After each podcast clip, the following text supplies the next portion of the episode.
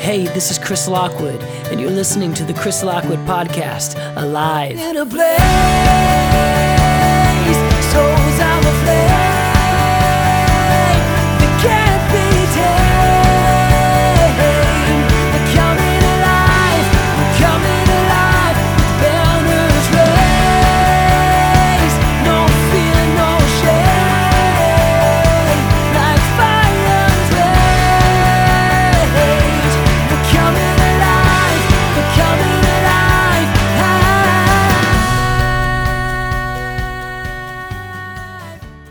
Welcome to the Chris Lockwood Podcast, where we have the privilege of hearing from people just like you, just like me, who are seeking, learning, growing, striving to better understand just what it means to be fully alive and how that translates in the day to day. Well, hello there, friends. I am Chris Lockwood. I hope your day or evening, whenever you're listening to this, is going incredibly well. I gotta say, I'm so very, very grateful for all of the listeners out there who are supporting this podcast, listening, sharing it, sending messages. Thank you, thank you, thank you so very much. This honestly has been such a source of inspiration for me, as I hope it has been for you. I personally feel like I've, in some ways, missed out on much of my life because I've not been the most engaging person when it comes to really connecting with people on more than a surface level. Uh, I probably, due to the demons in my closet or the insecurities of my of my past or my present, depending on how you look at it, have always been one to keep most people, not all, but most people at a safe arm's length. Uh, maybe you're one of those people and you know exactly where I'm coming from, or maybe I'm the only one on the planet like that. Nonetheless, this podcast has been such a great opportunity for me to practice being a person of substance, practice, as I learn to connect with people on more of a heart level, become a better listener who tries to understand, as well as appreciate the humanity of others, whether I agree or disagree with them in the end. The reality is that relationship is what we are wired for, and I want more of that in my life. But not just relationship for the sake of relationship, but for the sake of learning. Uh, learning to love, learning to serve, learning things that I might not ever discover should I not look outside of myself. So I hope this is inspiring to you, uh, helpful, motivating, challenging. Uh, I've got a lot of work to do in getting more guests, uh, even guests that I feel are a bit out of my reach right now. But I'm staying the course, and I do it because I want this podcast to be a resource that empowers and motivates you to live the life for which you were created to live, a life where you come alive and truly thrive. Well, this week's podcast is part one of a two part conversation, and it's going to be awesome because I am talking to the amazing Miss Patty Cake, whose real name is actually Jean Thomason. Now, you might not have a clue as to who I'm talking about. My kids do, though. But if you don't, and you are a parent, a soon to be parent, or at least it's on your radar to someday be a parent, you are more than likely racking your brain, or at least you will be, trust me, trying to figure out on how in the heck you're going to successfully raise children in this crazy world. And that's where Jean steps in, and that is her specialty. If I could sum up what her life's work of 20 years has been in my own words, I would say Jean engages and educates little minds on a level where they can begin to fully grasp and comprehend God. Now, you may not believe in God, and that's fine, but I encourage you to take time and listen to what she has to say. There's so much good food for thought here. Uh, Jean has also written a new book entitled Pep Talks, which is a can do guide in sharing God's big love with little lives. So, whether you be a parent, grandparent, teacher, whatever, this book is an easy read, but very insightful and very helpful in giving you practical advice as you try to better the lives of the children for which you are responsible. Uh, my wife actually read over half the book the other night and said it was fantastic. So, uh, we talk about her career as Patty Cake, the new book, her life, her struggles, and why she feels it's necessary for us to start teaching our children about God from day one. Because if we don't take responsibility for our children, somebody else will. So here we go. Part one of two. And just so you know, before you call your kids into the room and tell them that patty cake is about to be on the internet, this is a conversation more for the adults. So, ladies and gentlemen, my friend, Miss Jean Patty Cake Thomason. Is this the new cover? That's no, that's the old Oh, okay, As I you can can see. see. it's just pixely and just some odd things that happened on the inside. And Okay, so tell what happened. the cover is messed was messed up. That's all you need to say. well, and This is your first book. It is. And It's the first book for adults. Yeah. Okay. I've written four or five children's books for as Patty Cake. Yeah. Mm-hmm. So this is the first adult book. Like, what's the point of this one? Like, This is a. I, I, I think the byline is good. The a, a can do guide for sharing God's big love with little lives. And the, I, the idea is this Congratulations, you're a parent. you wanted a baby, but what you got was a person. yeah. And you're responsible for this person's spiritual formation. What is that? You know, and how do you go about starting early to lay a foundation on which salvation and faith can be built? Yeah. and that's and when do and when do you start you start from infancy Yeah. and so From day one. from day one from in utero you know john the baptist was filled with the leapt by the holy spirit in the womb Yeah. and just you know jesus said i mean the word says about jeremiah before you know bef- in the womb i chose you and i put my words in you in the womb you know Mm. just things like that just and and parent especially young young parents people younger than you Yeah.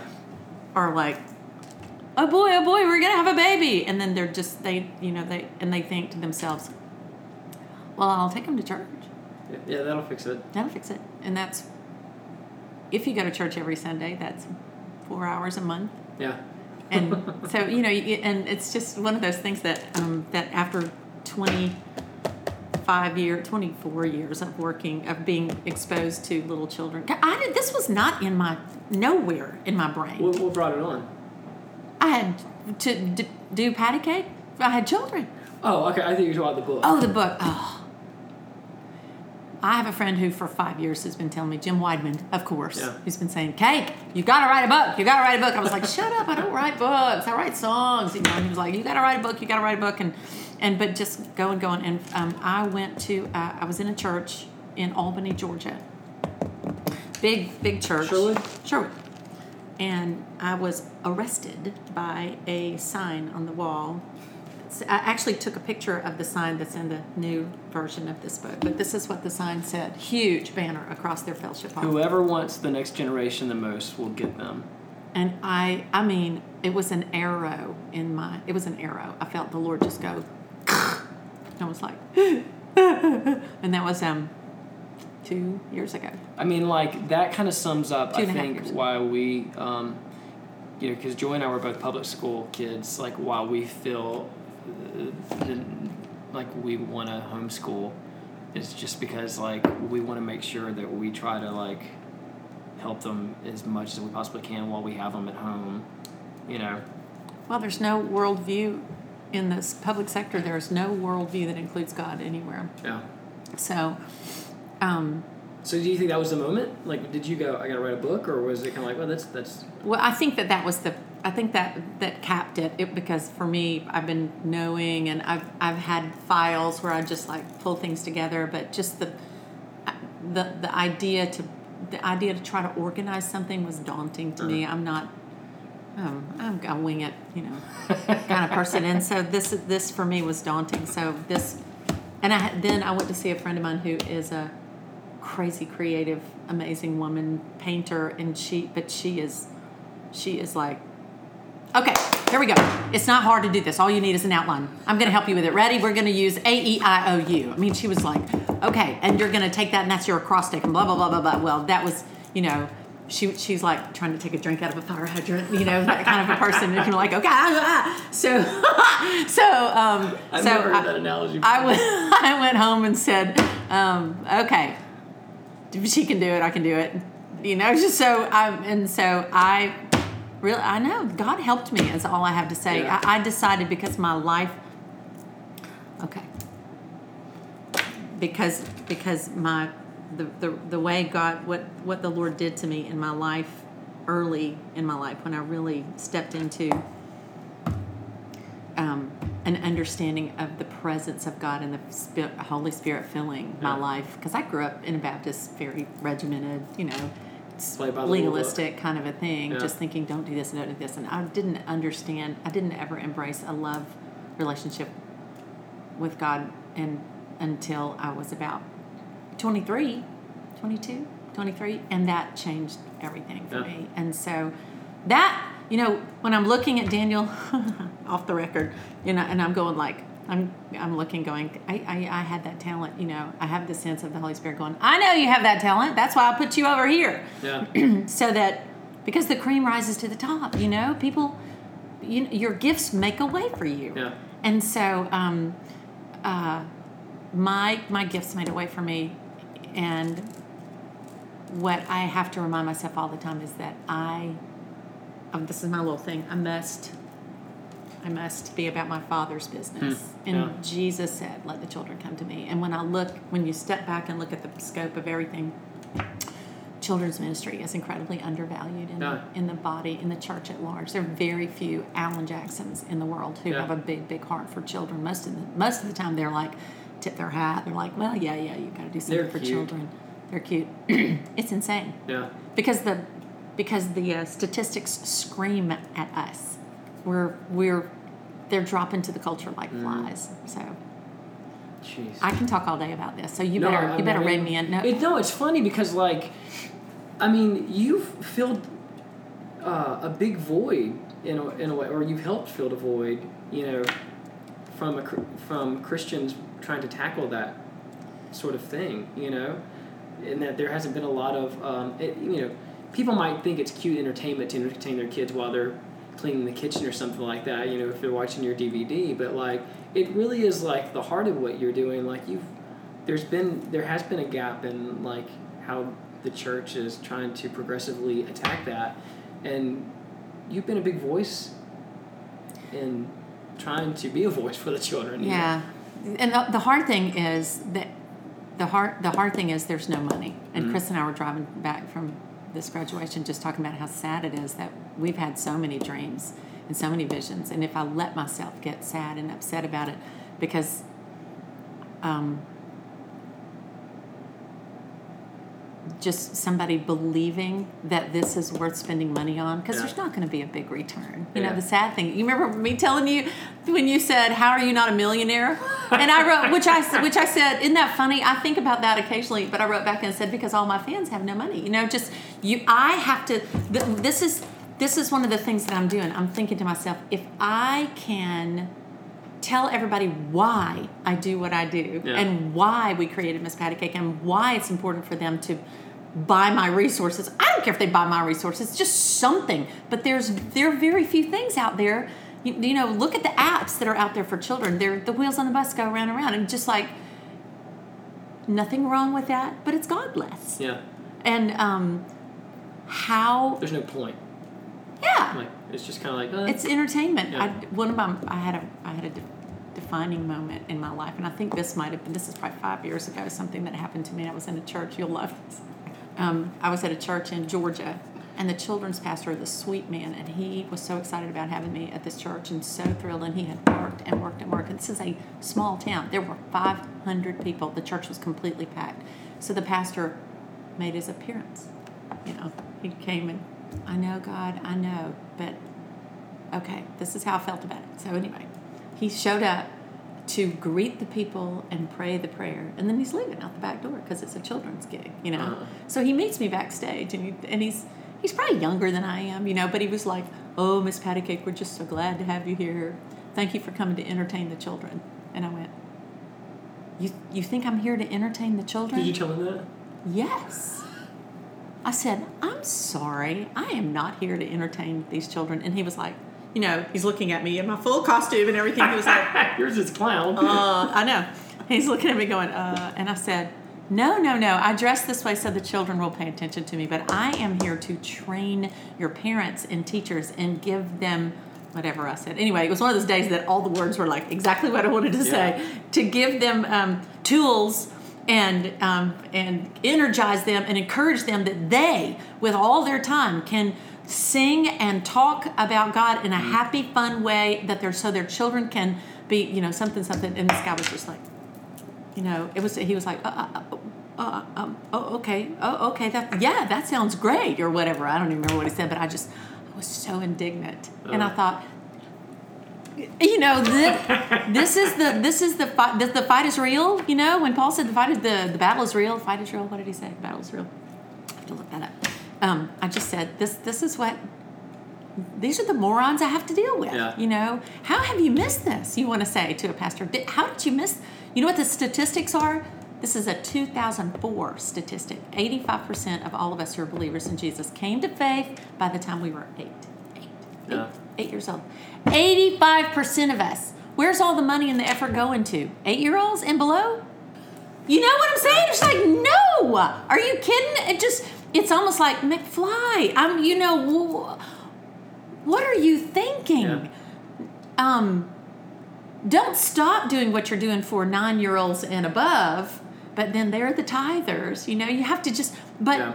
but oh my goodness if this is true and it is you know what is wrong with people and so uh, the, one of the funnier things that happened to me one day when i was really mad and praying and yelling at god about this I would love to be a fly on the wall in your house So on a day to day basis. just yelling at the lord and just saying are you kidding me are you kidding me you know every once in a while the lord goes did you think this was going to be easy Yeah. and i go oh yeah Do you think that this could be the start of something, a new path?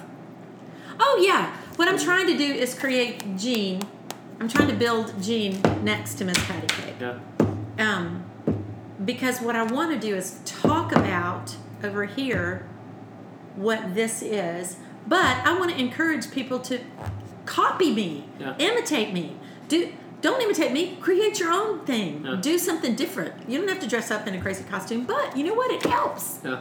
because kids go like, she doesn't look like a mommy, you know. Excuse me. I wonder what she is, you know. Yeah. I and and they'll go, I like it. You have pockets. That's a hand. That's a heart. You know, it's intriguing. Yeah. And um, plus, it gives another voice for you, the parent. You can say to Ella or William, you can say, "Remember, Miss Patty Cake says you can be a helper. Can you be a helper like Miss Patty Cake says you can be a helper?" And then sit on the bed go, "Oh, I want to be like Miss Patty Cake," instead of "I have to obey my daddy." It's this whole different dynamic. Yeah. And so, um, um, this is 20 years this year for me. 20 years. I read that. I was kind of shocked. Yeah. Are you shocked? Yes, does it feel like 20 years, or does it, is it like, wow, I can't believe it's been 20 years? But it sounds like it's been a hard road. So It it's has like, been. It feels like 30. It has been, yeah. It's easy, yeah. Twenty years. I don't. You know, it's really weird. The older you get, the more you go. Oh yeah, I was just there. uh, You know, a few months ago. No, Jean, that was four years ago. There you go. Because it just flies. I know that my dad was telling me, you know, I've, he's been telling me that since I was, you know, a wee little one. But yesterday was my birthday, and so we're talking on the phone, and um, he's asking about the that's right. kids, and he's like, he's like, Chris is just gonna keep going, like, just enjoy. it. He was like, you've got the, uh, such a great family, and but and you're, you know, he's like, just you need to enjoy it. You're gonna keep getting older, and, and you're gonna be amazed at how fast it's gonna blow by, and you hear that. I know. But I think even at 38, I'm like, God, I just I feel like I just graduated high school I know. a couple of years ago. Well, guess what? You're never gonna not feel that way. Yeah. That's what's so weird. You're you're never, you're never gonna not feel like that. So the idea is to live in a way that where you don't feel like you have to redeem the last day, the last month, the last year, the last ten. You know what I mean? Like, Oh. how do you live in a way where it's just Fully- it's full on, like, fully present in your moment. yeah. Anyway, yeah, twenty years. That's amazing. Let me see about some fun stuff. So I'll write this down if you want me to talk about. it. so I was one day um, praying, and out of nowhere, the Lord, I heard the Spirit of God say, "I just love it when God talks to me." And you always know it's the Holy Spirit when He says something that you're not smart enough to think of, or it's something bizarre that you go, "What?" That's You know? all the time for me. Yeah, really. So the, the Spirit of God said, You're the Lorax. And the Lorax. And I was like, Okay, that's a Dr. Seuss character. And I went to my bookshelf and found the book and read the book. And just because I didn't remember what this real story was. Yeah. But the Lorax is a little bitty, crazy looking guy who who is an advocate for the trees. And the trees have no defender and they're being clear cut by the Onceler Huh. And it's this perfect picture of what the culture does to children. They Yeah. just they just come and clear cut them. They were like, "We'll take." I'll take I'll take them all. You know, that's what the culture does, and the enemy just pulls them all down. For like uh, for clarity's sake, for Uh-huh. like people listening, when you say the culture does that, what do you what do you think? Like example wise, like when you say the culture kind of just takes the Um, legs out from under the kids. Well, they're go- they're going to be they're going to. We're all being brainwashed. Yeah. And and that's just the natural way of things. But unless a parent intervenes and has another agenda the agenda of the culture is for them to live godless. And so me, all media almost, almost just secular media secular art secular entertainment um, education uh, I'm trying to think of like the seven pillars of society, you know, arts and entertainment, media, uh, and media, economy. Unless you take them to church, even government, you know, the government is trying to regulate insanity, Yeah. like the bathroom thing. That's insanity, and it's it's immoral if you really look at it. You know, it's um, so anyway. That's when the culture is just their agenda is godless Yeah. and we are the Lorax. We have to walk in and go, um, um, I am the Lorax. I speak for the trees. Do not, do not cut them down, please. Yeah. You know, that's what he says. You know, and so, um, uh, and so that's that's what the Lord told me that Miss Patty Cake was like a Lorax. And I was going, I'm, you know, I'm waving the flag. You know, pay attention. Yeah. These children, you have to put it in early. You have to start early. You have to build this foundation so that now Jesus can always come in in a cataclysmic way and and and yank someone out of of course, and he does it all the time, you know, but for the most part, that 85% and eight years old is sobering and should be terrifying. Yeah. It should be I mean, my daughter's eight years old. My oldest one right now. Uh huh. and I can totally see where like just in her personality where it's sort of that you feel like she's starting to like figure out she can test the waters a little bit and you know Mhm. even more so than the last it's not like she's been an angel for the last seven years eight years but like but now I feel like and I can see where like she would be more open to uh, peer pressure and influence you know which is because she's trying to be more of an individual now you know so when you say eight years or younger I can totally see how I, there's a quote in here from Saint Ignatius. I tried really hard to pull some ancient wisdom into this, just be, so you know, so it wouldn't just be just like, oh, this is what this woman says, but this is what the word says. that's good But he says, "Give me, give me a, give me a child until he is seven, and I will show you the man." You know, and I'll tell you who he'll be forever. Hmm. The oh, sorry, the Catholic Church knew that. The the Communist Party knew that. The Catholic Church says, "Give us a child until he's five, and he'll be ours forever." Mm-mm. Yeah, because it's the it's the brainwashing, and it's not that. It's indoctrinating. It's uh, it's just teaching. It's Yeah. um, it's the it's formation. That's why I love the word spiritual formation because they are they're forming their Yeah. thoughts, their processes, their habits, their sense of morality, and all that kind of stuff. That's why the that's why the Muslims are are what they're doing to their children. Yeah. They're they're what what we're talking about is way more important than this. But I just last week I kind of every once in a while do a, a podcast where it's just me kind of talking, and I just kind of use the food industry as an example. Um, uh, Romans twelve two is like the last two years is really God's really like drilled that in my head about not conforming and um, transforming our thoughts and embracing like the life that God has for us, but we're so easily influenced by the culture. And I use the example of like, this is not as important as, as you know, God and, and versus not God, but the food industry um, and how you're brainwashed. They did in 2014. They did 5.72 trillion dollars in retail and revenue and stuff and sales, and so we're brainwashed into the, the five Oh, main yeah. food groups, Oh, and yeah. this is what you have to eat in it, or Oh, have yeah. a balanced meal and stuff. And I'm like, I don't think that they really care about that. They care about the 5.72 trillion dollars and continuing to increase that. And I mean, you look at the crap that's on the shelves. If they really cared about a balanced meal, 90% of what's in the store would be gone. You know, so um, so I don't think it's crazy when you say because that's something very small compared to uh, what what you're talking about. But it's it is the same thing. It's they have there's an agenda out there. yeah. And and you know what? The church. I was thinking about what you were talking like the people in the church, Christians, Martin Luther King Jr. Uh, is who pops in my head, and I'm completely blank of anybody else right now. But it's usually Martin Luther, even Martin Luther. like the ones the ch- Christians, the church, they are the ones that usually have like created this movement in time in different times and stuff where they kind of go against the culture and say we want to change or a reformation or something like that. You know, um, and uh, it's almost like the culture of the government. I can see why they wouldn't like the church because it's usually the church that's saying I want to go against. Yeah, The sure. grain, you against, know? against the government, against the culture. Yeah, and people die for it. Yeah. So you know, You willing to die for it? That's a really good question. you know, you know that horrible scripture in Hebrews that says, "In your struggle against sin, you have not yet resisted to the point of shedding your blood." Yeah. You go, really, God, shed my blood? It's that bad? I know. I'm that bad. because especially in Sin is America, that bad. like ministry, and I've str- I, I continue to struggle with this: the balance of um, capitalism in ministry. You Oh, know, phew.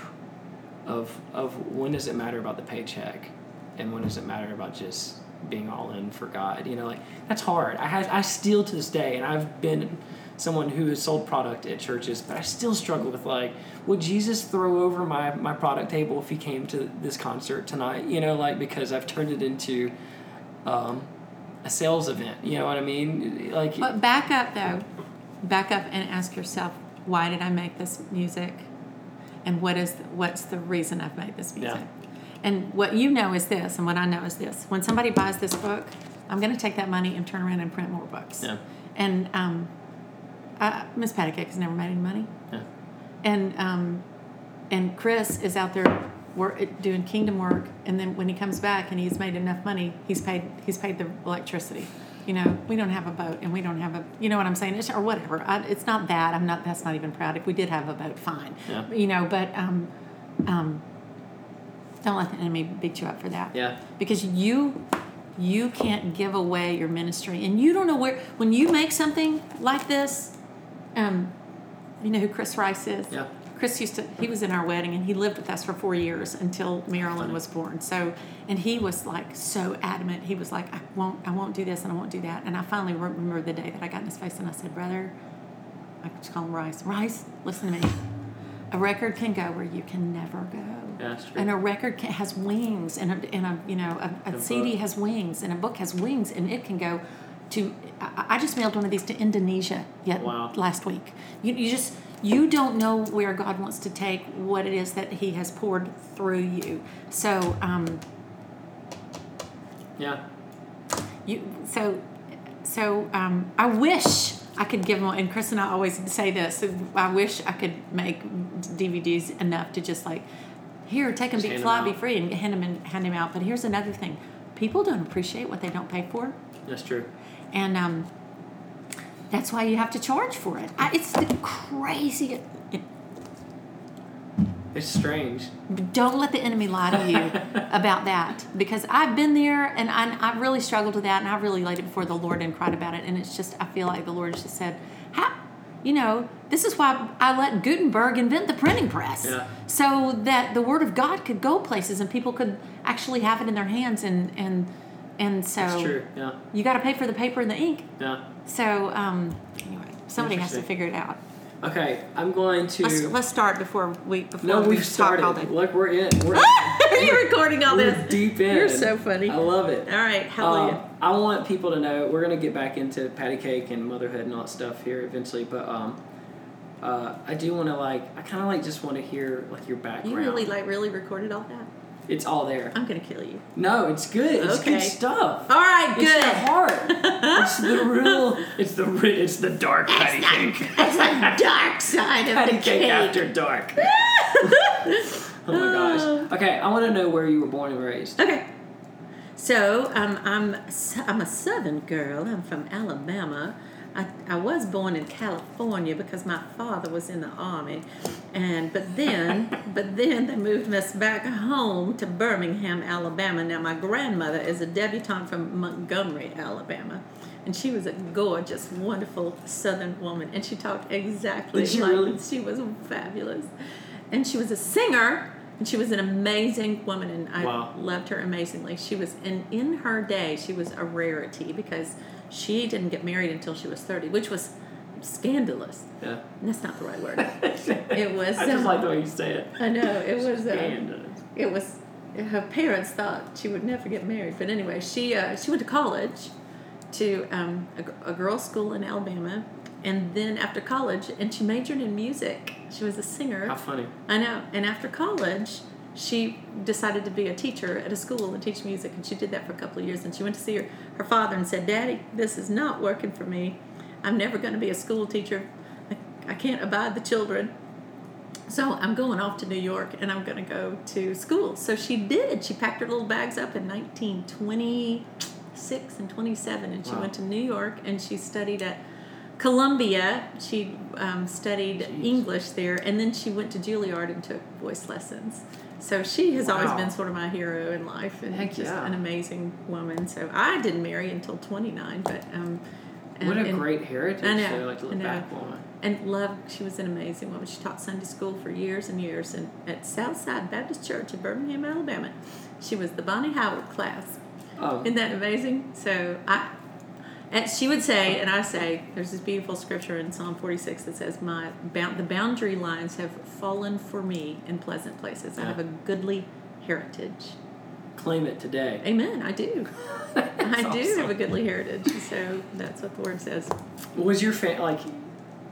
I guess well, okay, you were in Birmingham, so like, did you did you stay there till you went to college? I did. Did you? Okay. Uh-huh. I didn't realize you were from Alabama. Oh yeah, I grew up there. Went to high school there and studied voice. And I, I, one of the sweet things about my life is my parents uh, were very solid, church-going people, believers, and we. And I grew up in a big church, big big church, six thousand members, Mm. and um, and when I was about five years old, I was in a little junior class, Sunday school class, and we were singing. And I remember the day a la- the lady uh, who was our teacher came around and she was listening to all of us sing, and she put her ear close to my mouth and listened to me sing. And she said, "That's beautiful singing." And she called my mother on the phone, dial, Wow. dial phone. She said, and she said to my mother, whose name is Bibi, she said, "Bibi, Jean has music all over her. I think that you should."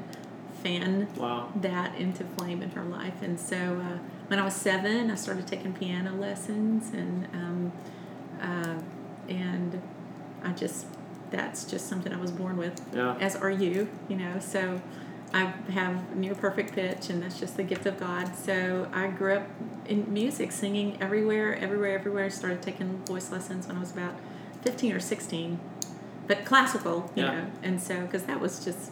I am that old. We didn't do anything other than that, you know. Think, but uh, but smart because it gave me the instrument, and then once you once you have a, a foundation of breath and you know where your tongue Yeah. can be placed, I think can- being classically trained is always great. I go and do these um, guitar clinics sometimes down at a little college in Mobile every once in a while, Hmm. and I'm always discouraged by the guys who want to be professional guitar players who don't want to like learn to read music. yeah d- that don't want to embrace like you know I don't want to study classical. I'm like while you're in you know a place for four years Gosh, you know, being a kid still, because that's basically what college is extending your childhood, you Yeah. know, like embrace that, you know, I mean, like Bach is still the mo- one of the most brilliant musicians Oh to this day with all the amazing talent that's out there. He's still probably in the top five most brilliant brains, or Mozart, or Chopin, or any of those guys. I'm like, if you can study that now, do it because like it put some stuff into your tool bag that you won't get when you start just diving into pop music or whatever that you want to do, you know? So I don't think there's anything wrong with being classically trained. well, Proverbs twenty two one says, "Do you see a man who's skilled in his work? That man gets to stand before kings and not just common men." Mm. and uh, that was the verse that kept me in the practice room in college for sure. Yeah. You know, singing, um, I love that singing scales and you know, ah, ah, just all the, the things that, yeah, Oh and gosh. um, and singing. Uh, so I went to college on a voice scholarship. First, I went to Birmingham Southern College, and I was there for two years. Then you made a mistake. And then I'm, and then I made a mistake. And you know why I transferred? I mean, you know, it's kind of funny. I'm, it's still a little bit fuzzy, but I know the Lord was in it even before I really realized that. But um, I transferred because I wanted to do mus- more musical theater, and Mm. Auburn had a big musical theater department, and they had a show choir, and that's what I wanted to be part of. So I actually went to Auburn and auditioned for the show choir before I transferred because I thought if I make it, you know, if I make it into this show choir, then I'll then I'll move. So, Yeah. and that's what I did. And uh, my parents both went to school down there, and my sister was already there, so it was an easy hop for me. And um, but I but the choir I participated in at Birmingham Southern was the place where I would say I really learned how to communicate as I was singing Yeah. because the the man who was the the man who was the uh, the choir director there was an um, fabulous, amazing uh, musicologist. He was everything that he. I, I remember a day. You will love this. I remember a day we were singing. This is fifty people, but there are fifty voices that are all huge classical voices. You know, fifty, and I got into that choir, which was so incredible. And we were singing a song called an old spiritual called "There's a a Balm in Gilead," which is "There is a balm in Gilead." Who makes the wounded whole? It's this beautiful kind of song, and so we were singing it. And this man, um, um, it's, who was the, who was the um, Dr. Thomas is his name, was the director. He was he was directing. There is a balm in Gilead. Um, um, to heal the sick soul, there's a balm in Gilead. To make the wounded whole, whole to heal the sin sick soul. And he stopped and he goes, "Okay, okay, that's pretty, but it's not it's not moving me. I want to be moved. I want you to move me, you know." And it was so interesting because he said, "Let me think about it." And I remember that he turned his back and he put his head down and was a he was a strong, spirit-filled Christian man, Yeah. an older, older grandfather kind of guy. And he turned back around and he looked at us and he goes, "Okay, watch me." And um, and I'll never forget it. And he and he liked it, and he and he could use his hands in such a way that he would just pull out of you, and you knew that you were moving with the music, and it was like there is a balm in Yeah. Gilead to make the wounded whole. He would pull it up, and the sin sick soul to heal the sin sick soul. And when we finished, uh, everybody in the room was practically in tears. It just pulled the energy and the emotion out of you, and I thought, this is what singing is. Yeah. And it changed my life. Yeah. And um, um, and and I've been I've been an advocate for being a communicator. A lot of people can sing and they can sing beautifully and they have lovely tone, Yeah. but you know people want to be moved, Yeah. and they and, and when you can use your gift to to bring a person to s- to a place in their in their own emotion where they look at something but the balm in gilead heals a sin sick soul i want that Yeah. well that's where they can meet jesus in Yeah. a way that they never thought about it before. So anyway transferred from there um, and uh, bless his heart he retired not long after that so i didn't feel like i missed him too much but um, you know missed too much but I, and then i got into a um, the musical theater and the show choir, which is interesting because when you look back on your life, you go, "Oh, that's what God used to prepare me for what I've what I've been doing now for twenty years." A I didn't stage realize show. Auburn had such a great music music school. Well, I wouldn't say it's a great music school. They do have a really good jazz department, um, and they have the show choir that's really world class. And Because they're um, more of an in, known for engineering. They is are that right? Sure Okay. are. Yeah. but it's I mean it's a huge It's a huge school, university. yeah. yeah. So yeah, all I right. went there, and then after that, I went when I graduated there. I was invited to go on staff at a big another big church in in uh, Birmingham, and uh, I worked Which was what? Shades Mountain Oh Baptist wow! Church. I didn't know that. And I worked there for five years on staff in their music department, and um, I taught voice lessons, and I um, I directed some small ensembles, and I worked for the music pastor. But I was like an artist in residence. I sang, and Yeah. I traveled with the I traveled with the pastor when he ever went on trips and stuff like that. Nice. So he took me to Israel and to Europe and How to old were you Africa. That was after college. was After college, I was 23 and 24 and 25, six, 23, 3, 4, 5, 6, 7, 24 to 20 to 28. Yeah, those What years. was like? What was your? What were you dreaming of doing then? Like, what was sort of like on the forefront of your mind when you're like, I want to do this when I grow up? Well, I was I, I stepped right into it. Fortunately for me, I just I wanted to sing, and the the man who was my the music pastor there just gave me lots of support, and they took me places hmm. and and put me in in at the pastors conferences, and Yeah. and I was just I'm just a couple three years behind the explosion of what Sandi Patty and Steve Green and Larnell Harris were doing, and because I have that big kind of voice, I had access to all their music and all Yeah. those tracks and all those songs, and that was kind of the popular music in churches of the day, Right. and so I I had the voice to sing that. So so they were just it was kind of fun. They called me the Sandi Patty of Birmingham, you know. So so um, I did that, and and in in uh, in 1986, I recorded my first record. I came up here to Nashville, and that's a cool God story. That how I met the guy who was my producer, and in Birmingham raised a bunch of money, came up here, and found a lot of songs, and Huh. did a, did a big a big um, record, and it was called "We Celebrate." Just Nice. very. Uh, it's a real fun worship Do you still have song. it? Do you oh. have like copies of it? oh yeah, man. Okay. You want to see it? I'll, I'll like I'll later. I would love to. get it. Yeah, I sure. might yeah, get you to send me or let me take it home so I can like at least put a uh, snippet of a song. Yeah, it's big. It's orchestral. We had the, we used the whole um, the, uh, big orchestra. Was, um, Who's your producer? a guy named John Elliott. He's a he's a great pianist and uh, songwriter. He's he wrote some songs for Truth, and he wrote. Some, I mean, this is a long time ago. you Yeah, know, but this but this was ago, your first Nashville Yes. experience, so you felt big time Yeah. for sure. It was it was so sweet how God did it, and I didn't even live here. I was still living in Birmingham, but one of my college roommates was living up here, and so she she was going to Belmont Church and met a whole bunch of these people. So I got to work with some great songwriters, and and uh, Dick and Mel Tunney wrote some songs for me, and well, Dick Tunney did, Yeah. Mel Tunney, they, and then uh, so anyway, it was it was a, it was great fun.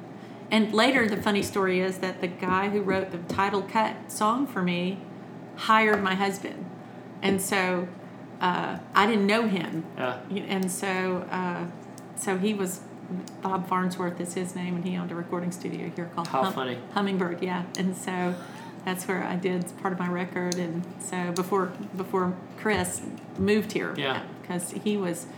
He's a couple. He's a few years behind me, so he finished college. Then he went to Full Sail. And he was at Auburn. He was in Yeah. Auburn.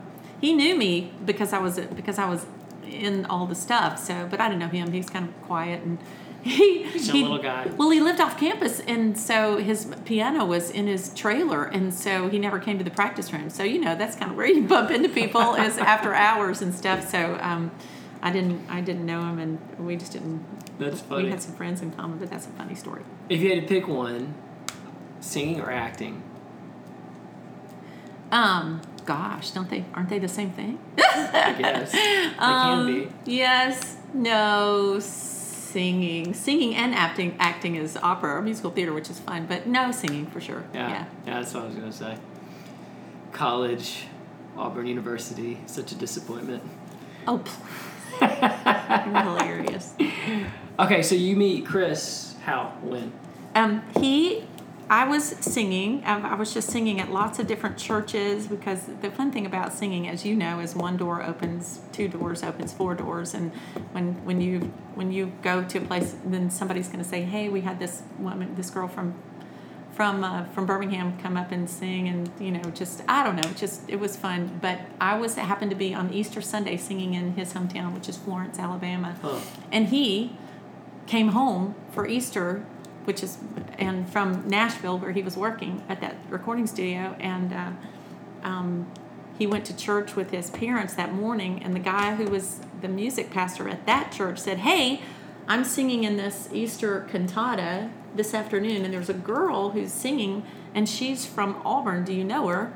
She's Jean Costner. And Chris said, Oh, yeah, I know her. She went to Auburn and she's a singer. And uh, so he said, Well, you should come out and listen. And he did, which is, you know, which is really. And they came up to me afterwards and said, Hey, you rene- do you remember me? And I said, No. and he said, I'm friends with blah, blah, blah. And I went to Auburn and da da da. And I went, like, Oh, yeah. And he said, And I'm working at Hummingbird. And I went, Oh, gosh, that's funny. And, you know, we just got into a conversation and, and then we started chatting and um, and uh, I was traveling back and forth to Auburn, I mean to Nashville, working on some stuff, and we met at Easter. He asked me out in June, just because he said he wanted to talk to me about something. It's two months later. yeah, and then I everybody was counting. said, and, and when we went to Is dinner, this the story? This like is I was story. about this. Okay. So then we went to dinner, and he said, "Hey, do you mind praying about something?" And I said, "Sure, brother." and he said, uh, "I hope you won't think I'm crazy, but I think that uh, I think that God has told me that you're my wife." And I said, By the "I gutsiest. said, That's one of the gutsiest I've ever heard from a guy. "Ah, I know it." And if you, know, it's really funny because I'm so surprised. And I said, "What?" And he said, "Yeah, I know, um, but would you be willing to pray about it?" And I was like, "Yeah." And I know, I, no, you you should know that I I used to do a whole lot of singles conferences, and um, because that was kind of the, the buzzy thing going on there in the '80s was like you, you're not in college, past college, you're considered single. So if you're in a college group at church, that's great, but if you're out of college, you're single, and so. Um, it's a little sad to me, but anyway. So I've done a whole lot of those singles conferences. I even did a couple of like cruises and trips like that. Nice. And so people, we always like, like to say that there are people who are single for a season, but then there are people who are single for a reason. Yeah. And those are, those are, and so I have had a few men come and say to me, um, God told me you're going to be my wife. And I was like, oh go ask him again. Anyway, that's not very nice. but Um. So Anyway. he. So that's June. that's June. Then what? Then what? How does that progress after that night? Um, so Like- I I really I I went to the Lord and said, Really? Him? You know, just really? well, and you know, you would know this because for me, I knew and I had told the Lord, this is too big of a decision and I love I love everybody. I love men. I fall in love every day. And you know, just like, I like you, you're so fun. let's hang out, let's have coffee and um and uh and so I just knew, and I had told the Lord, I'd said, Everybody loves everybody in the theater. Yes, absolutely. so I really had said, God, please, please, I, this is your decision and not mine. I don't want to mess up because I can't. I don't trust. Were you taking it seriously? Like, did serious? Well, yeah, Seriously. I did because I knew he, I I knew him well enough to know he's not, and he wasn't. He never, he never um, acted any. He never flirted with me. You know what I'm saying? He never like even acted like he cared about me. I mean, you know, he was interested in me, or he wanted to go on a date, or even that night it wasn't really a date. It was like. Hey, come! Well, can, can when when are you coming to Nashville? Can let's have dinner together? And I was like, So, oh, but, okay. so that wasn't necessarily the second time y'all saw each other since April. Y'all No, it wasn't. Other. Okay. Because okay. um, we had we had talked on the phone a few times, and we found out how many friends we had in common, and the people that we knew, and all that kind of stuff. And we were just kind of putting you know fun things together, like Absolutely. oh my goodness, you you're best friends with blah blah blah, and I know them, and you know those kinds of things. So so. Um, and he came on the road with me one time to run sound because he's a sound, you know, a, an engineer, sound engineer. He was actually working with the Imperials at that time on the road Huh. while he was working at a recording studio. So, uh, anyway, it's just a funny story. So, yeah, that. So, um, yeah, the night that he uh, in July, he said, he said, I'm. we were. We, he came on a family trip because I th- my family's very close, Yeah. and and so I just needed them to meet him and talk to him and all that. And they were like, "Who is this guy? We don't know this guy. Where's he from?" You know, my brother was so funny. He said, "Jean, I'm worried about this guy. He has a bowling ball. You shouldn't date anybody who owns his own bowling ball." Oh, so anyway, this is what Chris said. He'll he'll laugh if I said tell the story. He we were on the beach walking, talking, and he said. Jean, we need to obey the Lord. I know this is the Lord, and you know it's the Lord. And I was like, yes, I know it's the Lord. And he said, um, I'm beginning to, I'm beginning to love you, and I'm, and I really appreciate the woman that you are. And will you marry me? And I took a breath and looked at him and said, I don't even know your middle name. and he goes, What? He's so funny. And I said, Where did you go to high school? And I started bawling, crying, you know. So it took a while, but anyway, we. when, when did you say yes? How long? I, I about another month later, yeah, Not a year. About a month later, and but you know what? I mean, it's okay if you know that you're hearing from the Lord. We got married out of obedience. We Yeah. didn't have a love story, and so, but when you know the word, the word says, "Do not be unequally yoked with Yeah. a non-believer." But you, when you put a yoke on with somebody, you need to be pulling in the same direction. And for me, I knew that God wanted me in this vineyard, as it were um, and and he would bring alongside me a, a man that I could work together with, who was pulling in that direction and that under would get me, and um, could support me, and I him, and um, uh, because I would get him. And I never thought that we would have a salary. I always thought we would just be trusting the Lord for money. You know how that is. Just going, okay, Jesus, Nah. how's the, how, we're in the groceries going to, I, I read George Mueller and I know that he would just pray and groceries would show up on the doorstep. And I knew that God would, was faithful, you know. The word says, I've been young and now I'm old. I've never seen the righteous forsaken or their seed beg Yeah. for bread. So when you, when you believe that God is able to do that, um, the amazing thing for me was that like Chris actually got a job, a salary job, which was a great thing because that's what gave us the money for Miss Patty Cake to be able to be born, and so I didn't have to be looking for a whole lot of money. Um, okay. Well, since you said that, I'll go ahead and set. I'll, I'll go ahead and that lead, that definitely helps and like leading into. So, did patty cake start? I want to. I want to know how it started. You kind of explained it to me uh, a few months ago, but like, did it start officially when Chris? Was it integrity, or did it start before that? And integrity just helped sort of push it a little further. No, no, no, not at all. And it was all integrity. And Okay. so here's what happened. So we, But it started with you and a friend. yes, Okay. we were we. I was pregnant with Christopher, this our second child, Mm. um, here in Nashville. Okay, wait. So you got married at twenty nine. Uh huh. And so this would be then how many years later? Four, almost five years Okay, later. okay. Yeah, four years.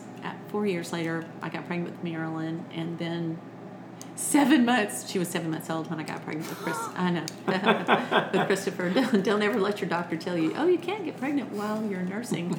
yes, you can. So, um, um, so. So I got pregnant with Christopher right away, and so then we went through some real struggles in Nashville because there was Chris owned a recording studio here with five other guys, and um, one of the guys who was supposed to be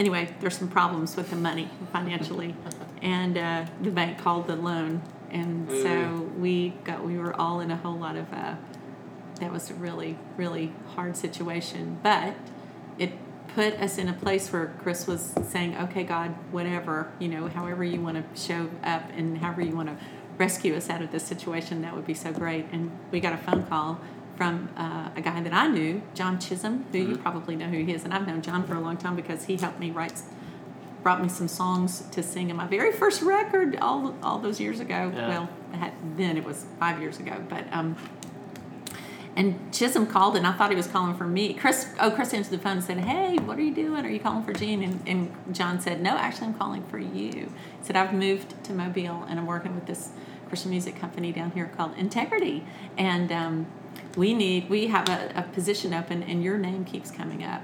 And he said, "I wonder if you'll be willing to come down here." And so Chris hung up the phone. He goes, "Yeah, yeah, great. Well, let me think about it." And he hung up and looked at me and goes, "I'm never moving to Mobile, Alabama." and I said, Never "Wait a minute. What have we been praying? You know, here I am. What are what have we been praying? You know." And so, uh, so we went and interviewed down there, and Chris met Don Moen and, and some of the other men, and just after the interview that one day, he came back to the hotel and said to me. I will clean toilets and mop floors for these people because Wow. their heart is amazing and I love their vision and and I think that God wants me to be here. So Huh. I was like, we're moving to Mobile. Oh my gosh, how long you with Integ? Was 13 years. okay. Yeah. Man. So we moved down here, and for me, um, I moved away from my kind of. I had an office here. I had had a, a Jean Costner office still here, and I was still traveling and singing, even with babies. You know, it's it's easy to travel with babies. Yeah. My my idea of children was have children, will travel, and so my children had their blankets, and they went everywhere, so they can sleep anywhere, and it's good for them. They're used to not.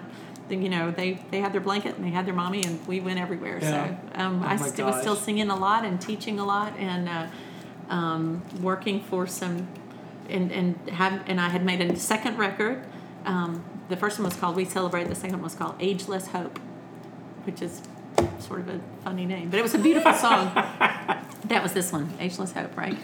That was this picture. That was You look just like uh, we're looking at an old flyer where Jean had sung. Oh my goodness! You look just like my high school choir director. Really? Yes. And her name has completely slipped my mind, but you look just like her. You look just like.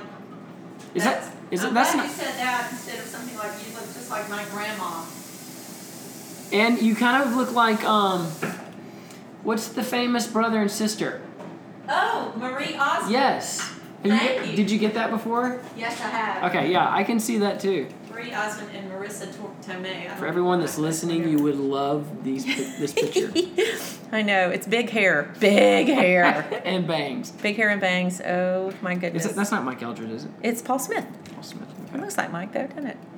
Um, Paul Smith was the is the tenor, and he was in the Imperials for a long time, and then he was a word art recording artist, great songwriter, um, great great songwriter, and amazing man. He's been to Texas for a long time.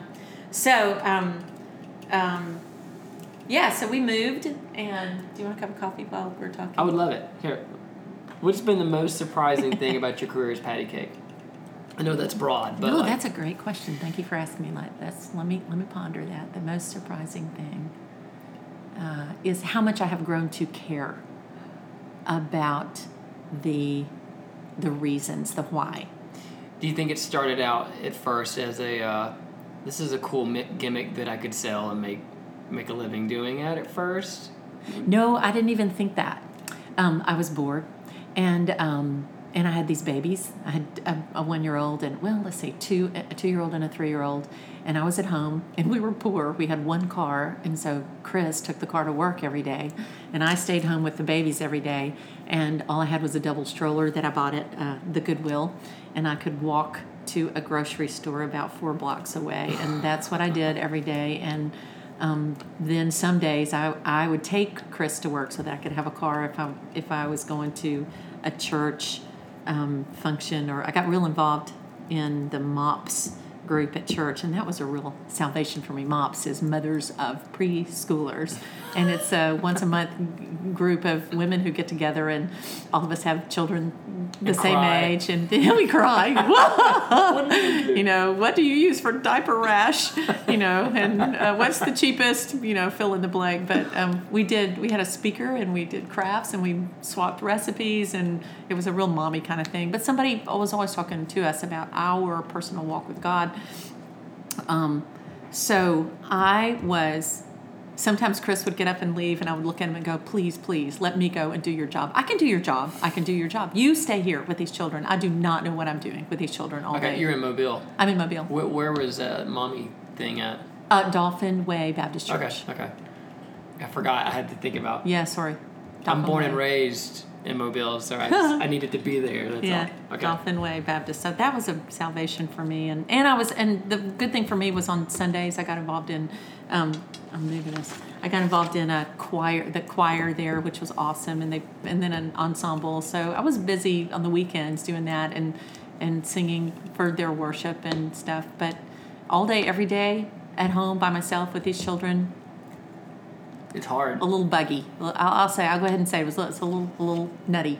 Just and I, I love I I have fun. That's one of the things that I know about. And I sing all the time, and so I was trying to turn everything into a game. I'm a I'm a I'm a Mary Poppins. Um, disciple um, and i believe that in every job that must be done there is an element of fun you find the fun and snap the job's a game so that's what i was always doing with my children and um, and trying to make life fun well in that in that part of life look asking god what in the world am i doing and what am i doing with my life and i'm sitting here doing nothing and feeling having tons of energy and just thinking that it's that you're spending your life sitting in a house with these children and it was it was wonderful and hard at, all at the same time you know and Well, I mean, like, um, I mean, parenthood, but especially when you're a full time mom, is even the more extreme. You literally put the brakes on. I mean, your whole life has been centered on you right as a mom or a person, you know, and then you become a mom, and all of a sudden you don't matter at all. Especially when you stay at home. You know, like you've said, career, fun, everything's out there. I mean, I watch it every day. You know, I watch my wife do it every day. So absolutely it's um, it's hard. it is hard So I, I, I mean, It there's no, I don't think that you need to apologize or ever feel bad about that. yeah you know, thanks seriously. And and and, and the, you have to believe that what you are doing, that your work is, for children, play is work. And when you think you're only playing with your children, it's the work that you're doing. You're building and you're building your foundation. It is one brick at a time for the foundation. Um, and boy, I tell you, you know, when we say when we say the battle is real, the enemy wants you to feel like you're worthless and this is nothing, even though it. I have a good friend who calls it secret gardening, and mm. that's that's what you're doing. You're you're you're breaking up fallow ground. You're preparing the soil, and then you're laying those seeds in, and you're watering them. Just all the work that has to be done, and that's in every area spiritually emotionally intellectually just all the all the areas that our children are growing just mm-hmm. so that they will be healthy um, but in all that I, I did it was it, it's not an easy thing to lay down what you have seen for yourself as a career um, but I know I know the time is short, and I did know that. I, I tell people, especially mothers, all the time, you have five years with these children. Yeah. And then if they go to school, if you don't homeschool them, if they go to school, that's it. They're gone. Yeah. It's five years, and it's really not a long time. And you know, and I can say that easily now at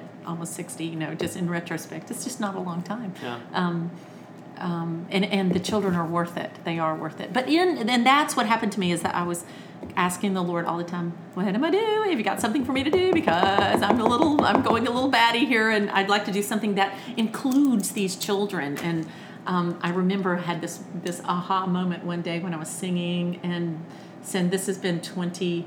Two years ago, so you'll forgive me. It the, one of the worship songs that I was singing in a, a, church, and just what was it? Twila Paris, one of my favorite songwriters and singers. She wrote a song that is, um, "He is exalted, the King is exalted on high. I will praise Him." Do you know that old song? Yeah. Okay, so so here I'm singing the song. We're singing the song, and my daughter is probably three. I think she was three, two and a half or three, and so I'm singing he is exalted. Come on, honey, sing the song with mommy. We're going to sing. We're going to give thanks and praise to God in the house today. He is exalted. The King is exalted. And my daughter looked at me and said, Mommy, why is God so tired?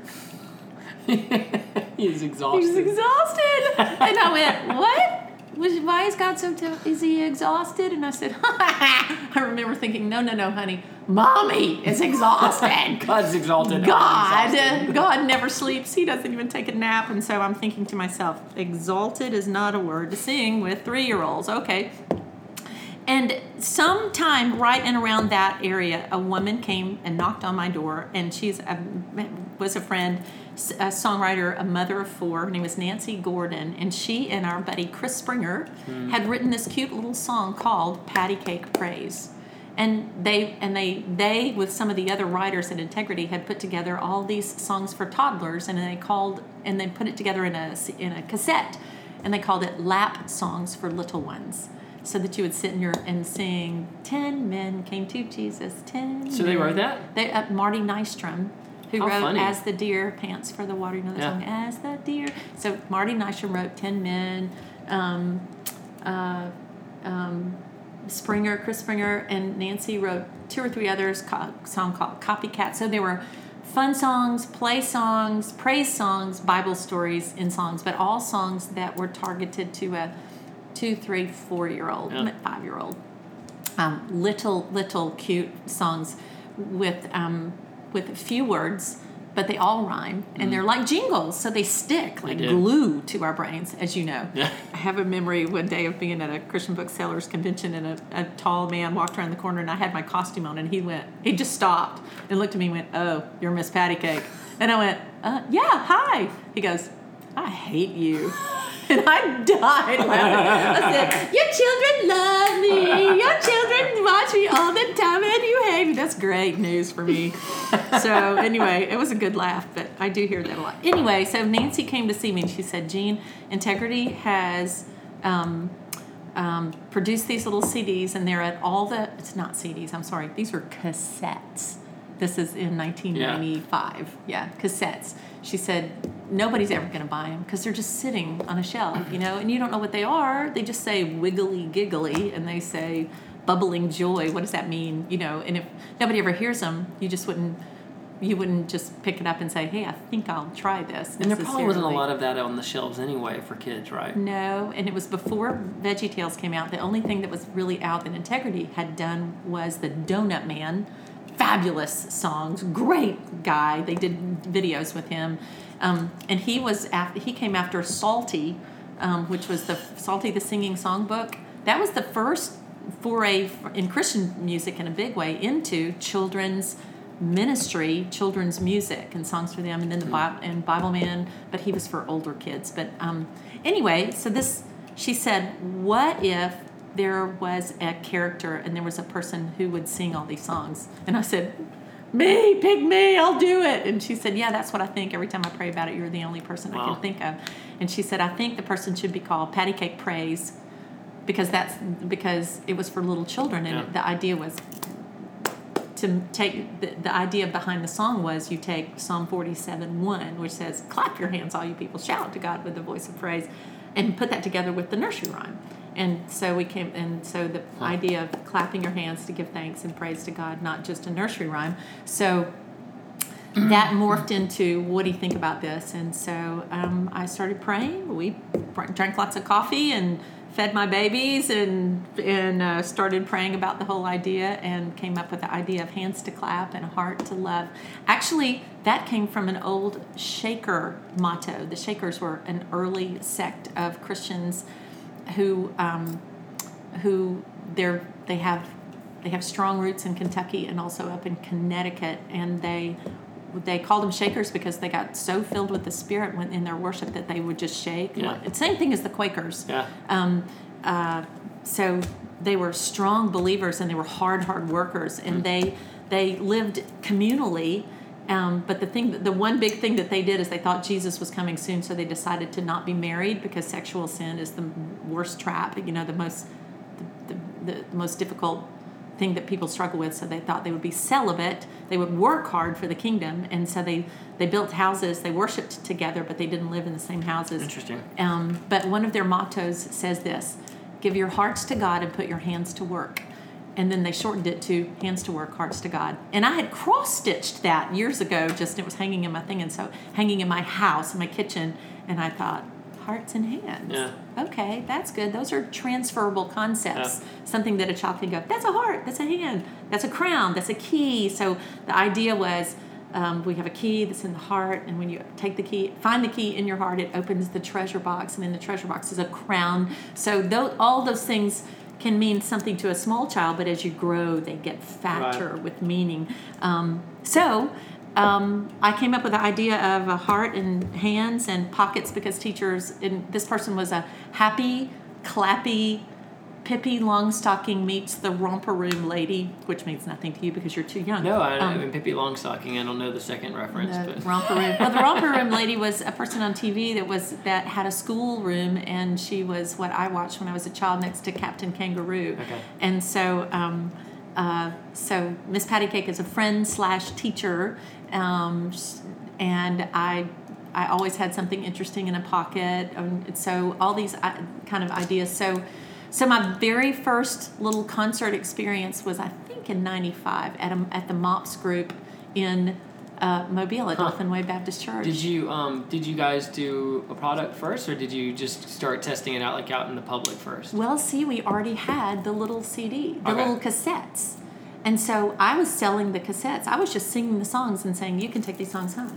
And I didn't even, I wasn't even singing on the cassettes. It was Yeah. other people singing. Okay. Um, and, uh, and so those cassettes, I didn't care. I didn't. I wasn't even thinking about that. I was just thinking, here's something fun I can do. I can go sing. I can actually put makeup on. Yeah. yes. Take a bath for a purpose. And um, my girlfriend from my, my roommate from college was in fashion design, and she's the one who I drew the picture and said, "Can you make this for me?" And she said, "Sure." So she sewed a costume for me. You know, she created one, and and so uh, I love that. I know. So I, I, love just the entrepreneur spirit of that whole thing because it's like Yeah. it's such a huge.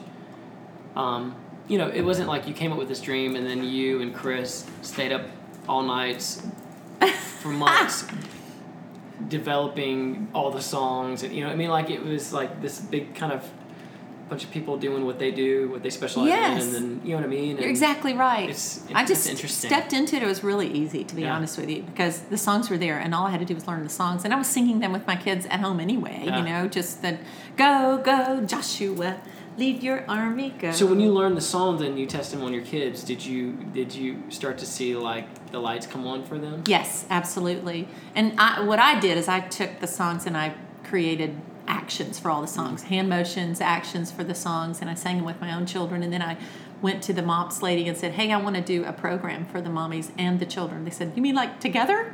I said, Yep, I want to do it together because I want to leave them at home. because I want to help these mommies have a way to do something fun with their children where they're ta- actually talking, getting into conversations about God and Yeah. Jesus and the Bible, and even even if we sing copycat, then we can talk about, hey, let's copy Jesus. What did Jesus do? Let's read about what Jesus did and let's copy Jesus. So then we sing the song copycat that that is just this and that copycat whatever i do you do it too. It's a little game where we do the same. Okay here we go. And so just make it sing songy and make it fun.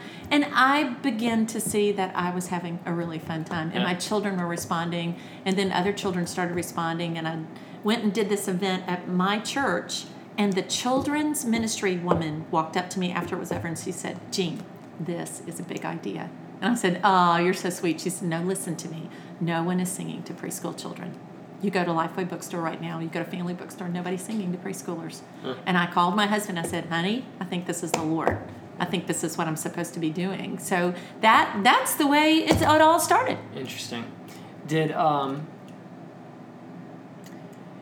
did that sort of with you having the dream of being the big singer and all did, did, did that all of a sudden just come to a halt like where that would, didn't even matter anymore? Like did this you know what I mean? Like because you say like you really felt like it was the Lord speaking into it Uh-huh.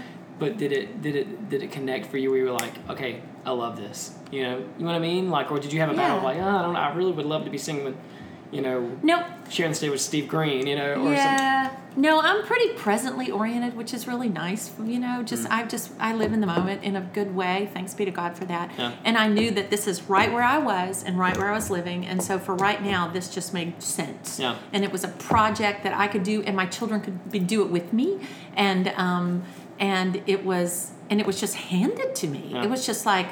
Look, here is water. What is to prevent you from doing this? And and I said, shoot, I can do that. That looks like a blast. and so put on a costume and sing on stage with a bunch of kids. How much fun could that be? And so what I didn't know is how big and far-reaching it would, it would become. I never had any idea. Yeah. I didn't have. I was just living in the moment, really, because my because as a mother, you really kind of have to live right there, and you're taking care of your children, and you know, making sure your son is getting potty trained and Yeah. things like that. So, um, so what happened was that after I had one door, as we've said, opens two doors, opens four doors, and the and the phone started ringing, and people go, "Hey, would you come sing for our little group of mops? Would you come sing for our parents over mainly here?" like in the Mobile area uh-huh, first in the. Mobile area. And then I sang at a children's ministry function in Alabama, and that was like, you know, that was when you when you bring a bunch of leaders together and they all hear you. Then my phone starts like, "We come to Birmingham, or you go to Tuscaloosa, will you go to blah blah." Yeah. And so then my husband was like, "What are you doing?" And because oh, because I was starting to sell a bunch of these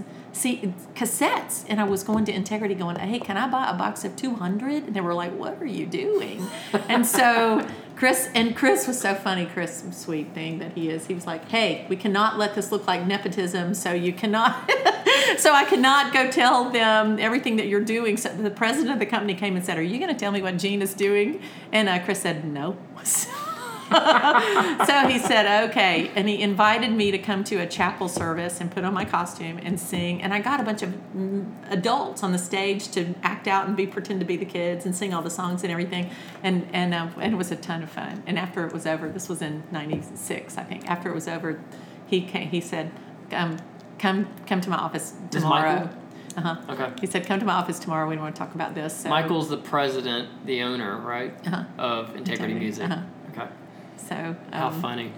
um, So Integrity became the muscle behind like getting it out. Yeah, and they trademarked the character, Yeah. and they um, and they put the money behind all the production, and so Interesting. So they're you the don't ones. own Patty Cake. I do now. Okay. Okay. Yeah, they bankrolled they bankrolled the whole thing, and so we sold 1.5 million units in uh, in eight years. How long did it take for it to kind of like really blow, like get off the ground and blowing up? That's a good question. The first one I did was in '96, and I just did two of those in '96. Two two videos, um, Treasure Chest Surprise and Bubbling Joy, and in 2000. Now here's the Okay, ninety six. But you, Patty Cake was birthed. What year? Oh, I think 95 now that I Okay. think about Okay. it. Okay. I don't remember. It's okay. I don't remember. I, you know, those things are. It's me think about how old my children were. That would help me. Christopher was If I get an email based on the date from somebody complaining, I'll let you two, know. three, 90. He was born in 93, so four, five, six. He was three years old, so that means he was two, 95. Okay. Yeah. Okay, so, um, um, so what happened in the meantime, I'm doing these patty cake things, but then Women of Faith comes to Integrity and they say, we want you to be in charge of, well, Chris. Um, uh, Thomas and my husband it was in charge of creating the worship team for the Women of Faith conferences, and so they sat in a room and said, "Who do we, you know, who do we know? Who do we trust? Who are the women that are have been singing with us that we know their hearts for worship? Who could be a worship leader?" Chris said nothing, and Don Moen said, "Well, Jean, she's the first one because that's what I had been doing for years." I forgot to tell you, I was on staff at a church in Nashville before I had children. I was at Christ Community Church as a worship Oh, okay, leader. wow. Yeah, with Scotty Smith Yeah. here up here. So I did that for three that. years while we lived in Nashville. How funny. Oh, it was awesome, awesome, awesome. We had three different worship leaders. Steve, Steve, um, Stephen Leah Taylor, were one, and I was the other. And Chris Rice worked it with me, and then the other worship person was Scott Wesley Brown. Okay.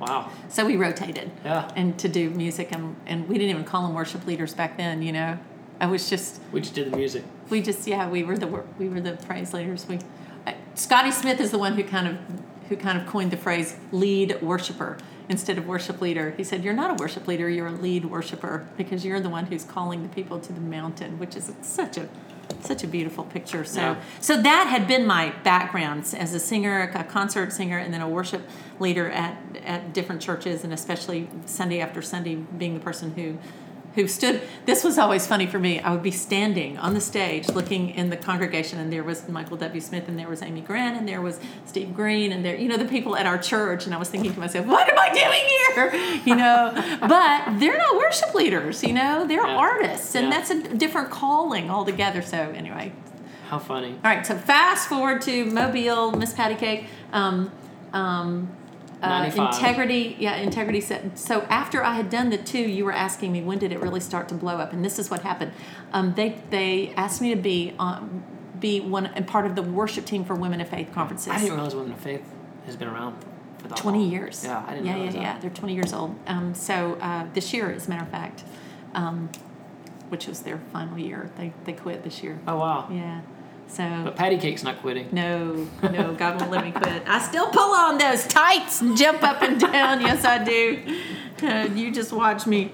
Um, uh, it's a little harder. I have to drink more water these days. like wiggling and giggling used to be fun. Now it's aerobics. But um, um, I was on the worship team for Women of Faith for almost 10, 10 years, almost 10 years, it, while Miss Patty Cake was still going on. And so what I tried to do was piggyback Patty Cake events in cities where we mm-hmm. visited. So we Women of Faith went all over the country. And I got to take my kids in, to incredible places, and that was so much fun.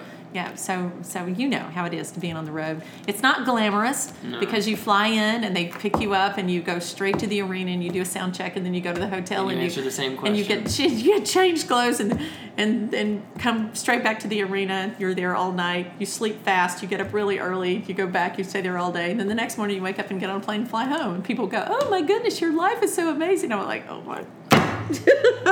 it's it's fat. It was great, but at the same time, it was hard. It's it's a lot of hard work. Yeah. I have a great story about one day. I was usually the person who introduced the night, and so we're in arenas and we're in the round, you know. So there are seventeen to twenty five thousand people typically that are there, and so I would be the one who would go, "Good evening," you know, or just "Hello, girlfriends" or something. Um, um, Women of Faith is excited to be in Sacramento, and one night I was like, I said, "Women of Faith is excited to be in here." I totally didn't forgot where I was. We don't know where I was. And, and the girls on the stage were dying. Leah Taylor was on stage with me. We were all dying laughing. I was like, I don't know where I am. In this place. Cincinnati is where we were. Just like the next morning, Hey, Cincinnati, good morning. You know, it was just so Oh my funny. gosh. But the in the year 2000, they uh, Women of Faith decided to do a an experiment to see how much product they could sell to mothers, aunts, grandmothers. They said we've never even thought about bringing children's products here, and we have Jean, and she's Miss Patty Cake, and what if we put her on stage and to in her costume for five minutes and she sang a little song and said hi i'm miss patty cake and i sing for children and stuff and then they gave me a table a six foot table and let me sell products on the on the concourse we sold 50000 units Oh my gosh. one, one, night? at a time oh no oh, I was gonna say. no, in uh, in about six months, we sold fifty thousand. In twenty, in twenty five or twenty, okay, I don't remember. I, don't I mean, remember. like people hear that number and go, "Well, I mean, that's not a lot." You know, when you think about No. like like an like a what would what would a mainstream artist sell? But for kids to sell that much for children, and, that's and, huge. and you're in one place selling off of one table, Yeah, you know, nine after foot. nine after nine, and people would stand in line, and we were like, they were throwing their money at us, going, "I need three packages," you know. So I mean, that's huge. that that spurred integrity onto going, okay, there's a big need for this. Yeah, absolutely. in the marketplace, and so they then funded four more projects. And so we, I wrote and wrote I wrote all the scripts, um, and uh, and we did Hullabaloo Zoo, God's Great Big World, the Easter one, which we partnered with Family Life and used the resurrection eggs and. Which I may or may not have watched this Um, morning.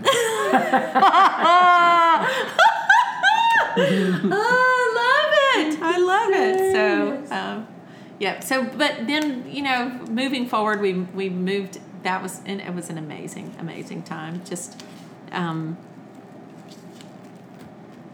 I have a great memory of a day that Christopher was with me, my son. And he was eight years old, and he was on the road with me. We went to, he came to a Women of Faith, and he's backstage having so much fun back in there. And somebody figured out that he was my son and said, oh, You're Miss Patty Cake's son? You know, little boy? Oh my goodness, what's it like having Miss Patty Cake for your mother? Words I shall never forget. He looked at this woman, he said, It's so embarrassing. I think he still feels like that, and he's 23. So I um, I know, I know. So it has been an interesting, interesting life to be sure. And one of the things I can say that's been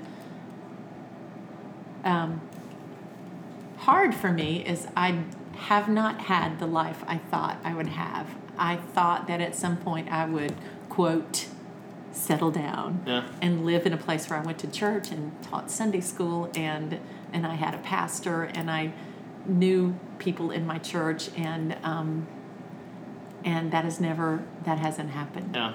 And the reason it hasn't happened is because my most of my ministry opportunities and concert opportunities take place on weekends. Yeah.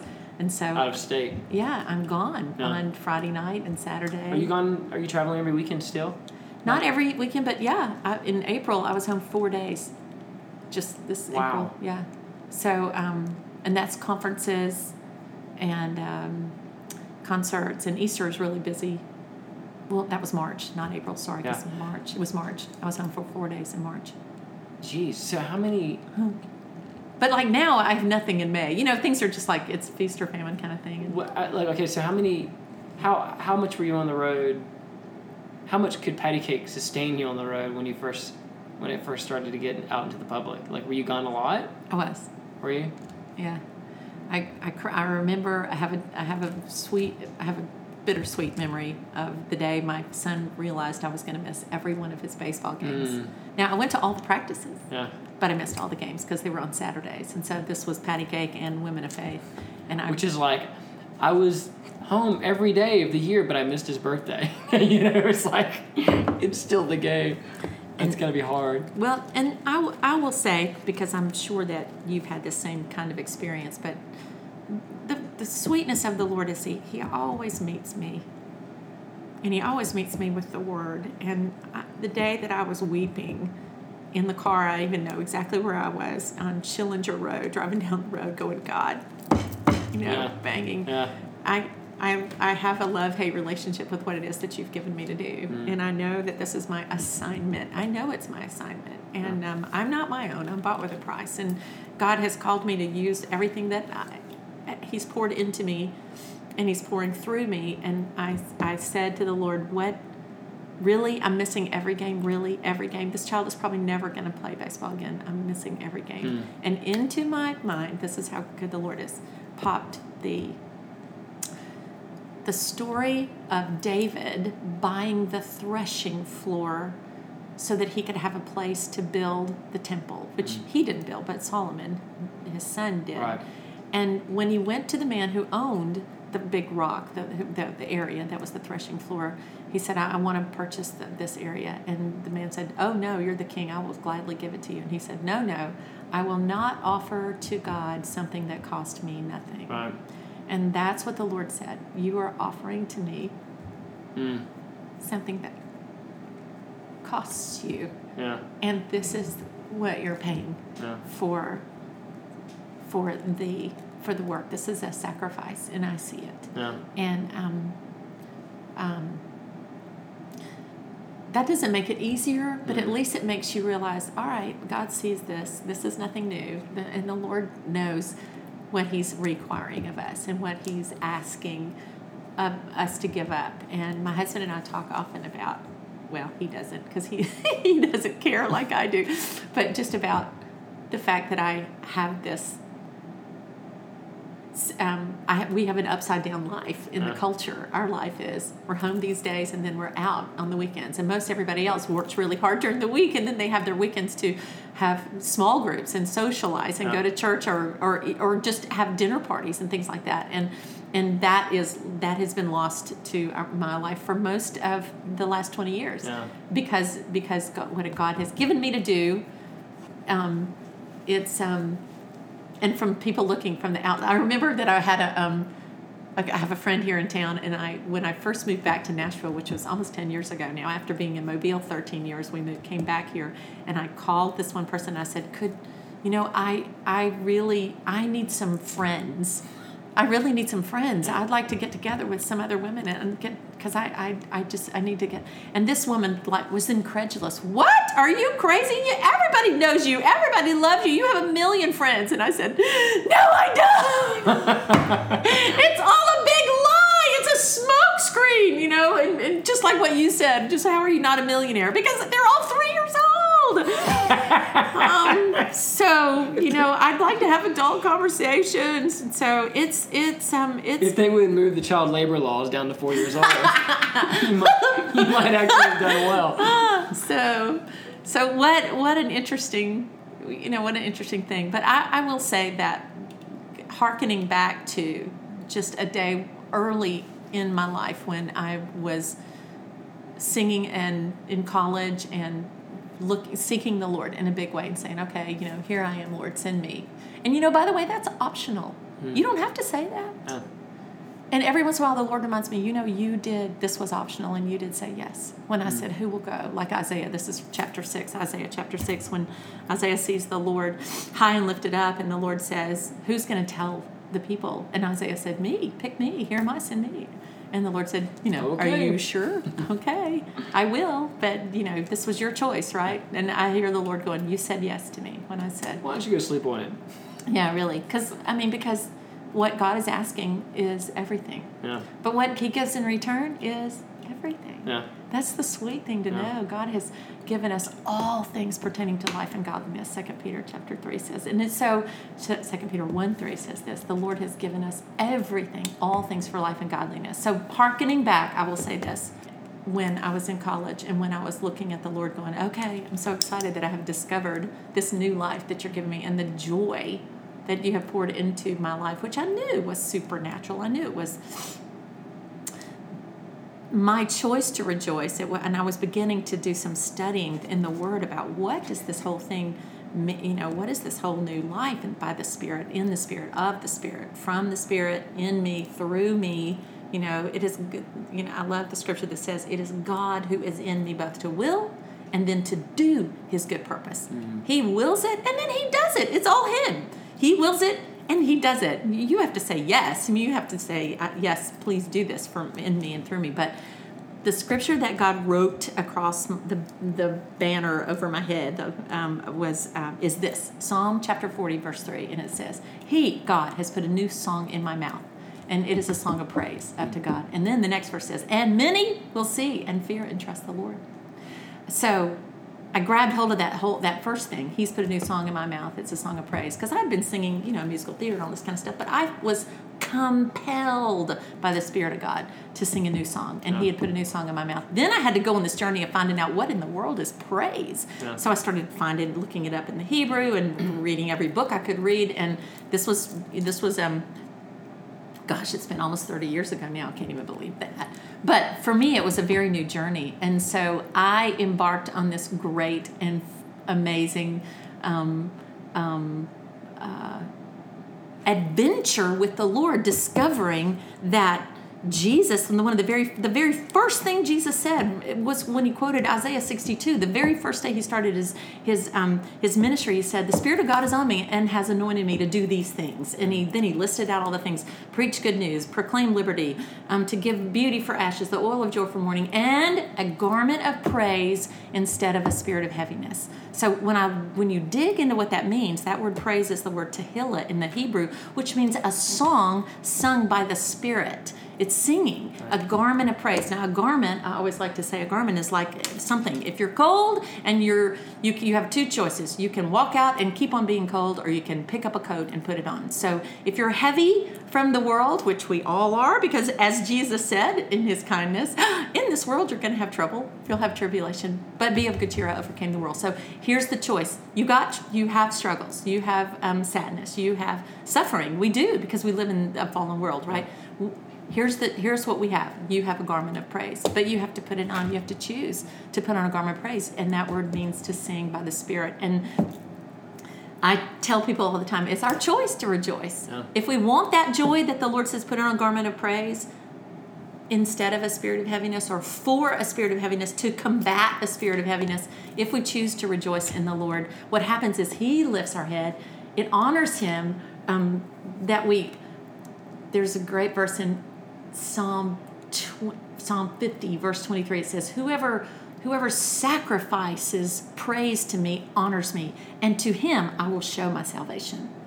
Sometimes it's a sacrifice for us to praise the Lord. We see this is our situation, and the Lord says, Are you going to trust me in a situation? Are you going to thank me and praise me anyway? It's a faith praise. It's like thanking God in advance for what you haven't yet seen. Well, thanking you, God. I don't get this at all. I, I don't understand it. I don't get it. But I know that you're sovereign. You're in charge. You said you were. Either I believe it or I don't. And I'm struggling to believe it. And I want to believe it. I want to want to believe it. Sometimes you have to want to want to believe it. So this is where I am. I'm three wants back. I want to want to want to believe this. So help my want tos and so I invite you to be the one who wills and then does your good pleasure. And so, standing up and saying, regardless of the circumstance, regardless of where I see our life, you know, by the way, we put our house on the market and tried for almost four years to sell our house and it's never sold. I'm looking at the Lord going, okay, I want to praise you in the fact that no one wants to buy my This house. one? Yeah. Really? Yeah, you want to buy my house? I would love to. Yeah, I can't, but I would love to. and and the only reason why is because we need a room on the ground floor as a guest room for our parents and you know just some other thing but still, you know the the normal stuff that people deal with what are you struggling with well I think I'm doing everything right. I'm praying. I'm trusting God. I've marched around it like a Joshua march. I've done everything I know to do, and yet no one is by my house. Well, God, and I feel like the Lord's going, Are you going to thank me anyway? Oh my gosh. Eucharisteo, you know, do you know that word? Eucharisteo. It's it's what Jesus said. The night he was betrayed, he took bread and he broke it and he gave thanks. And that word is Eucharisteo in the Greek, which is a really interesting word from which we get the word Eucharist, mm. which I always thought just meant the Lord's Supper, but it doesn't. It means giving thanks by faith. Wait, giving thanks with joy. Charis, the word charis is in there. Eucharisteo. Mm. Giving thanks with joy by faith. So Jesus, knowing he was going to the cross, took the bread, broke it, gave thanks. thanks. with joy, charis, by faith. He gave thanks with joy. And um, knowing where he was going, that's what he did. And when we celebrate the Eucharist, we're not celebrating the bread and I mean we're not just celebrating the bread and the you know the wine, the body and the blood. We're actually by faith looking forward to that that salvation that comes in Jesus. So that is part of the whole idea of for me of in my life give, looking ahead going I don't know what you have for me. What I know is this is what you've told me to do and I I finally did it. So, should we talk about this? The book? Yeah. I would love to. Am I talking too much? Oh, yeah, you're talking way too much. Okay.